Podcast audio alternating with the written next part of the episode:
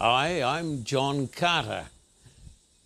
Goodness me, it's 2024. How did we make it to this year?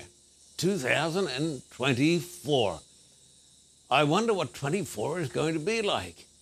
Is it going to be the year of Biden or Trump or Putin? Or maybe somebody we haven't even heard about. What's going to happen in, in Israel? What's going to happen with the people in Gaza? What's going to happen with the climate? I'm visiting Australia, uh, where we had predictions just a few months ago that we were going to have a tremendous drought. Since that day, it hasn't stopped raining. One thing is predictable, and that's this the weather and the world are very unpredictable. I just wonder as I stand here today on my veranda at the front of my house on the east coast of Australia where I'm visiting, as I stand here today and I wonder, how can I make 2024 a good year? Does that interest you?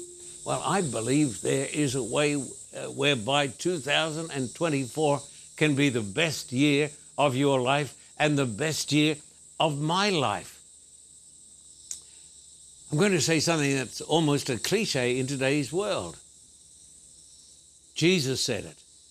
Jesus said it 2,000 years ago. Jesus said, Have faith in God.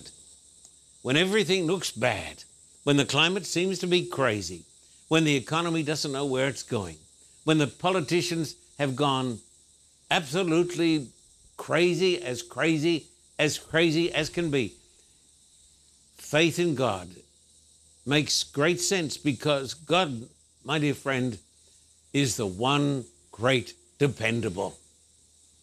When everything else fails, when every other person fails, God is certain and secure, and you can trust in God. God is always there. God is the creator. God loves us. He's not mad with us. He's got good reason to be mad with us, but God is not mad with us. God loves us. God cares for us. And God has got a plan for this planet, but most importantly, He's got a plan for you and for me. And that's why Jesus said, Let not your hearts be troubled. You believe in God, believe also in me. In my Father's house are many mansions. If it were not so, I would have told you, I go to prepare a place for you.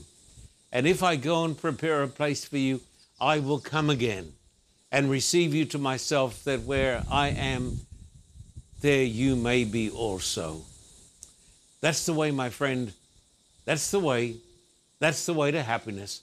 And therefore, I say to you today, Happy New Year and God bless you.